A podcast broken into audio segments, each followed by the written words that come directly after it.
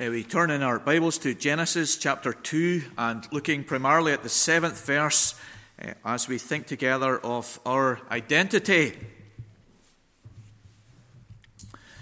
And identity is a key concept and word in our time and society today, but perhaps it has always been a concern for human beings to understand who we are, what our place is within this vast universe, what our role is among the millions and billions of people within this planet.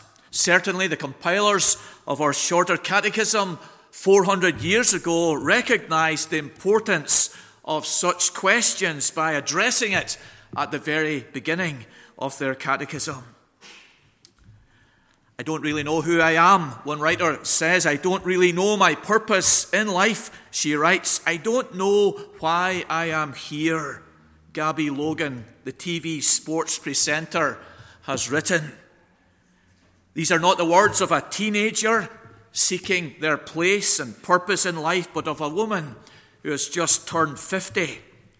They are not the words of someone who has had little success in life, but of someone who's been very successful in terms of this world.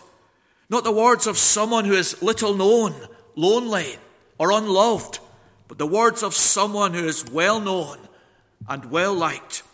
Yet, she, like many others in our workplace, in our community, in our families, are searching and wrestling with this question of identity. I remember, and perhaps you do as well, as a teenager wrestling with this question. The question would come to me, I, I, recall, usually in the mornings as I brushed my teeth, preparing for another day at school. And I remember wondering what my role, what my purpose is in this world as I grew and developed. And I remember the answer that would always come to my mind, though I didn't fully understand its depth, was the answer to the first question in the shorter catechism Man's chief end is to glorify God and enjoy Him forever. That answer, while I didn't fully understand it, assured me that there was a real purpose, a significance for our life. And maybe you're wrestling with this issue, this question today. Why are you here in this world? What is your role, your purpose? Who are you? And here in this second foundational issue that we're thinking of right at the very start of the Bible, this issue is addressed and a wonderful answer is given to us that, that we can carry with us into our life and experience. We here encounter for the first time Uh, in the Bible and in the book of Genesis a phrase that is repeated in the, in the fourth verse. This is the account of. It will appear 11 times in the book of Genesis, and it, it, it's a critical phrase, a phrase connected to a shift, a change of focus by the writer, but it's usually indicating the descendants of someone. So, chapter 5, uh, verse 1, the generations of Adam. This is the account of the generations of Adam. But in verse 4 of Genesis 2, it is used in a different way. The source is not a person, as it is in the other times it's used, but the heavens and the earth. This is the account of the heavens and the earth.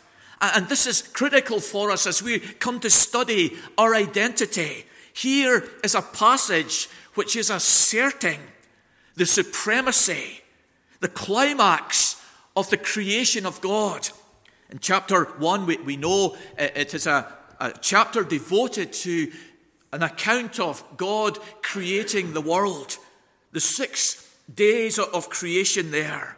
But here, the second chapter goes back over that work of creation and focuses in on one aspect of that creation the creation of woman and of man.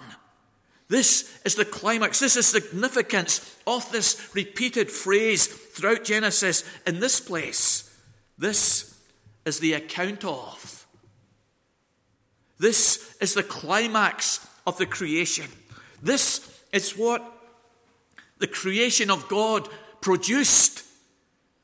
Mankind, made at the end of the creation week, made by God. Just as a celebrity will arrive at a, a major event at last and usually late, so here is, is mankind, man and woman, the account of who they are, their purpose, their role within this planet Earth and the vast universe which God has made, been set out for us and explained to us. So these chapters have rightly been considered as foundational for our understanding not only of creation but of ourselves and of our world. Going back to the beginning, we're examining these basic building blocks for our lives and to understand living in the 21st century rather than starting with today, starting with a blank page, trying to work it all out for ourselves. We're taking the approach that God knows best, and that right at the very beginning of the Bible, we are informed about how to live centuries later. And so we're looking at these foundations for living. Companies, churches have mission statements. They seek to distill and clarify and crystallize in their minds, the minds of the leaders uh, and the minds of their employees, what their company is about, what their aims, their purpose, their role is within the business world. And here in these early chapters of Genesis has been crystallized for us foundations for living. And in particular this evening, our identity. Who are we? What is our role? What is our purpose? How are we to understand ourselves? And here we have the answer in this second chapter. We'll consider the Sabbath and its importance for us in our life and how to keep the Sabbath. We thought of work this morning. We'll think of covenant and the importance of covenant in our life. We'll think of marriage We'll think of grace. We'll think of sin. Foundations for living in the 21st century. So we come then, uh, moving away from Eden, as you can see here, it's, it's unclear uh, where Eden was, but this will be a focus uh, in the top there, in the, in the side there. Uh, there are a range of places from the, the details given in Genesis where, where scholars have suggested Eden is. But we're thinking then uh, of our identity, and there's three principles that we want to, to grasp here this evening. And, and the youngest child uh, could manage to, to go away with those and, and allow those, by God's blessing, to shape their life. And those of us who are older, it's an opportunity for us to, to re understand ourselves and to, to give ourselves uh, to these principles of, of how we live our life. We are made by God. We are made like God. We are made for God. This is our identity. And this is the identity of every human being, Christian or non Christian, made by God, made like God, made for God. So let's uh, see from the text uh, these, these principles this evening. First of all, we are made by God, and our reading in 2 7 helps us uh, with this. This verse and the chapters make clear that we did not evolve from the lower creation, did we? As evolution claims, but we were made by God. 2 verse 7 Then the Lord God formed the man of dust from the ground and breathed into his nostrils the breath of life. God is depicted as an artisan a sculpting man, Adam. And then in 22, chapter 2, verse 22, he's considered as a builder constructing the woman. Man, woman, made by God. He gives personal attention. He gives care in making the first man, the first woman, reflecting the deliberation you remember that we read in chapter 1, 26 and 27. God speaking within the Trinity, let us make man in our image. The word formed in 2 7 is used of potter's activity by the prophet Jeremiah in chapter 18. Here is God forming the body of man with skill, with care, with, with contact, with power, molding, shaping, not allowing the clay to, to just evolve or, or come to its own design and position, but the pressure uh, on the clay, shaping it with skill, care, detail, attention. He's formed the man from the dust of the ground. The dust it can refer to the raw materials uh, that, that are, are, are loosely uh, around there or, or, or powder uh, that, that is pulverized. There's a range of understandings of dust, but, but it's emphasizing the body of man being made from the ground. It does speak of fragility, but, but the main connection is that God takes this matter and he forms it into a body. God is the author, the creator, the maker of man. But he doesn't just make his, his body, does he? Verse 7 emphasizes he breathed into his nostrils the breath of life. In the creation account, uh, you'll be aware that the, the plants then they, they, they grow, uh, but it doesn't speak of them as, as breathing. In the creation account, it speaks of animals and humans as having the breath of life. They breathe, they live, they are given life by God. But the, the account of, of mankind uh, being given life is, is detailed, is slow, and, and is emphasizing the, the elevated nature that human life possesses. Verse 7 this is how mankind received that life, that God breathed into his nostrils the breath of life.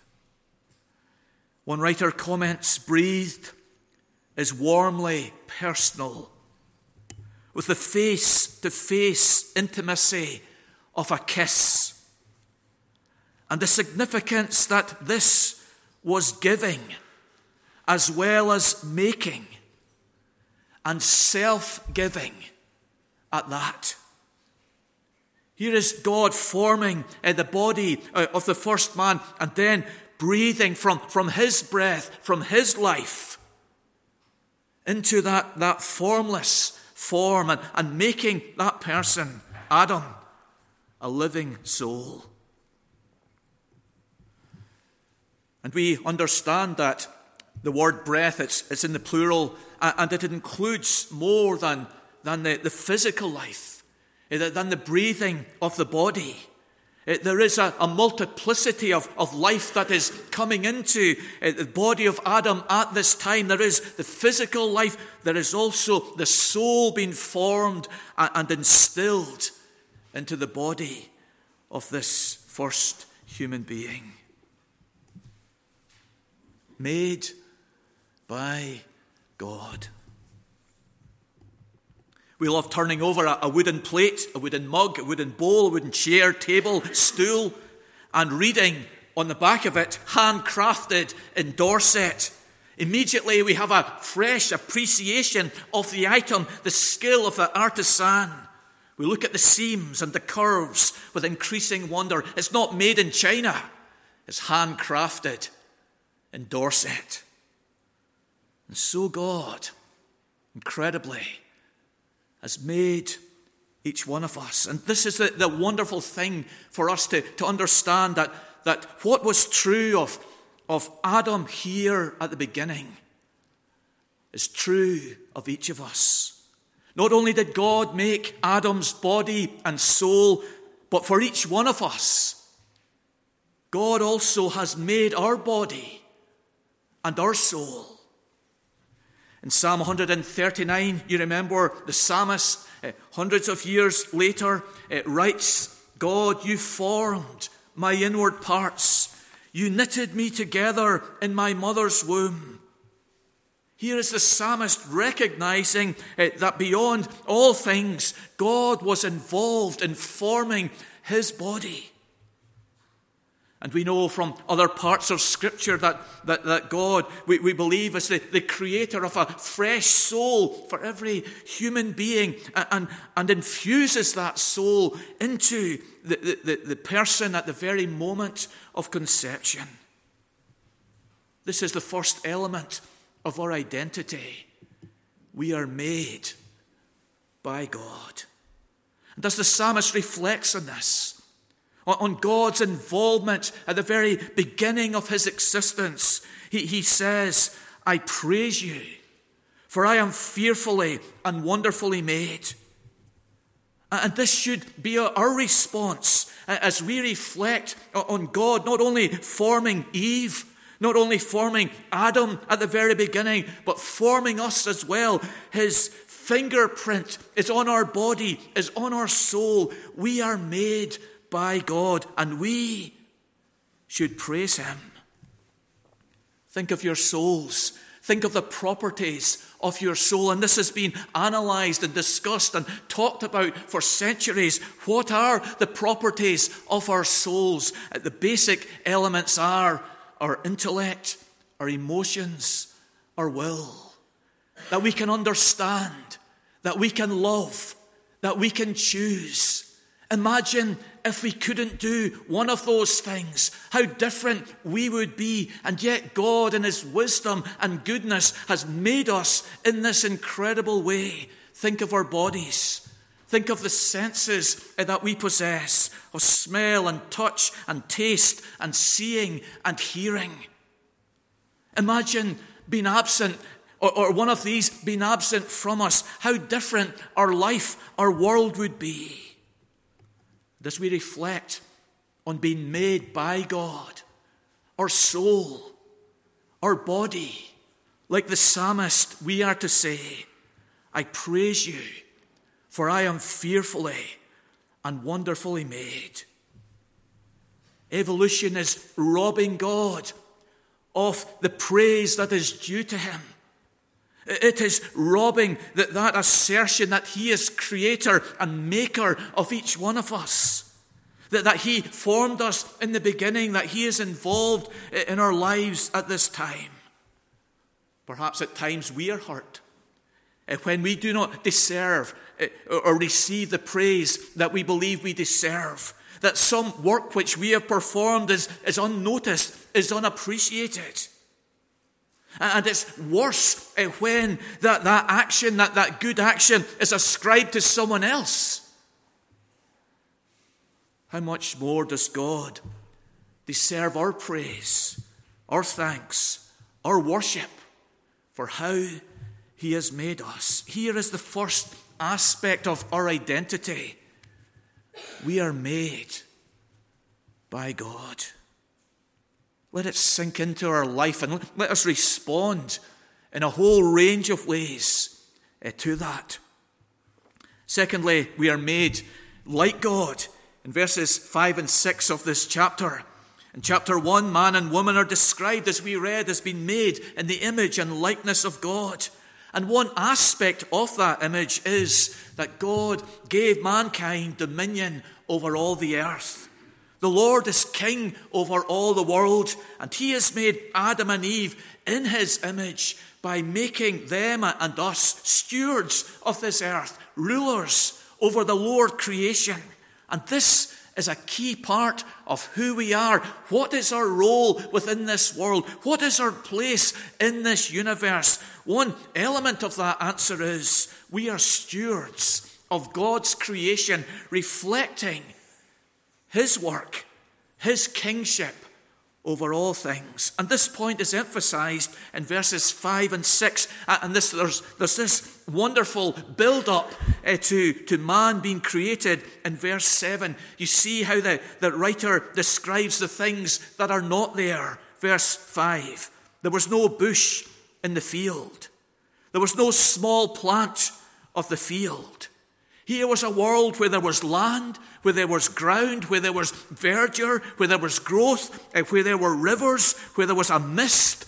The irrigation was there, the potential was there. But there was no man to steward it, there was no king to rule over it, there was no one to care for it, to nourish it, to advance it, to cultivate it. Then, verse 7 the Lord God formed man of the dust of the ground. This was his role. This was the position given to humanity to be the steward of this land, which was uncultivated, where there was no bush, where there was no small plant, because there was no man or woman to steward the earth. Ards Department of Health have a branch entitled the Environmental Health Group or Department. They care for the air quality of this vicinity, for the noise issues which arise, for water and sanitation problems, for food safety. They have a care for the environment. And that care for our environment is a, dominant issue within our world. Greenpeace and other groups are caring for the environment around us, and their care and interest is intriguing. Not always with the best motives, not always with pure motives, yet there is a concern and much discussion among parties, among governments for our world. Deborah Meaden of Dragon's Den takes great care to invest in companies that are environmentally friendly. In the materials which they use in, in, producing products and in the production methods which they adopt, she wants everything to be environmentally friendly. But when she was asked if she was religious, she replied, I am an atheist. And this is the mix within our fallen humanity.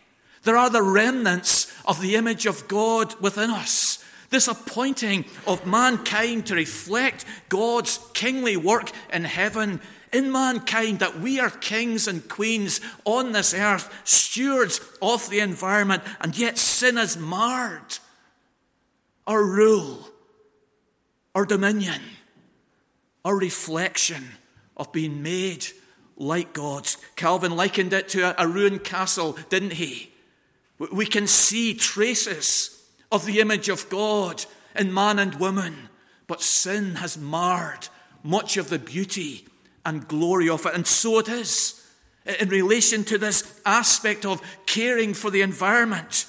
There are traces of being made in God's image, of this dominion given to Adam and Eve to steward the creation. But it's a mix with much that's fallen and misdirected and wrong. Our prominent interest and care is to be for the spiritual needs of our world and our community and our families and our life and our peninsula. But we're not to ignore the stewardship of creation beside us here. Made by God, made like God. And thirdly, we are made for God. And this is brought out uh, by the title of God, uh, which begins to be used in verse 4 of chapter 2. In the day that the Lord God made the earth. And this, this is, this is a really intentional point, it's a really important point uh, and a fundamental point in our answer that we are made for God. You see, in chapter 1 uh, to chapter 2, verse 3, the title used of God is the title God, just God.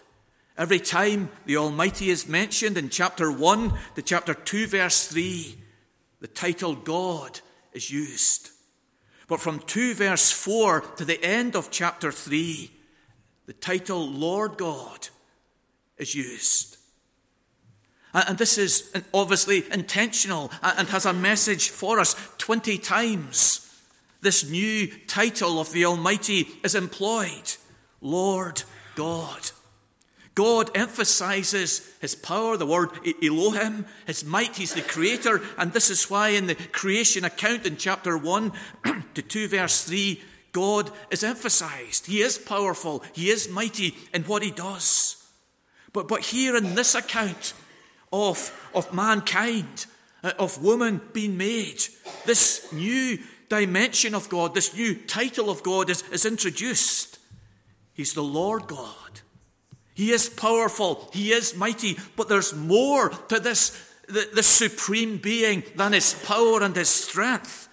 He is also the Lord. A title that we know is connected with God's covenant of grace, used uh, pr- uh, much in Exodus and Deuteronomy, a, a title connected to His love, His mercy, His fellowship with His people. And this raises the question then what is the significance of this combination of titles in God in chapter 2, verse 4 to the end of chapter 3? What is the writer intending by this change in title of God that he now uses?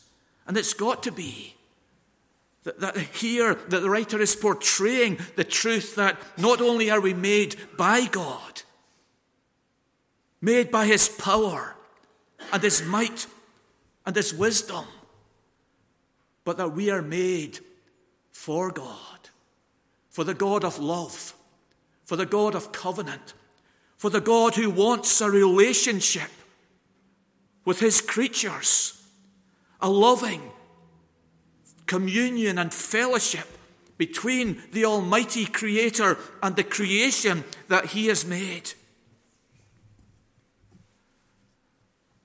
Significantly, in verses 1 to 5 of chapter 3, as we'll see when it records uh, the fall of mankind, the temptation by the devil, the author reverts principally to the use of the title God, indicating the impact that this temptation and disobedience is having on the relationship between the Almighty and His creatures.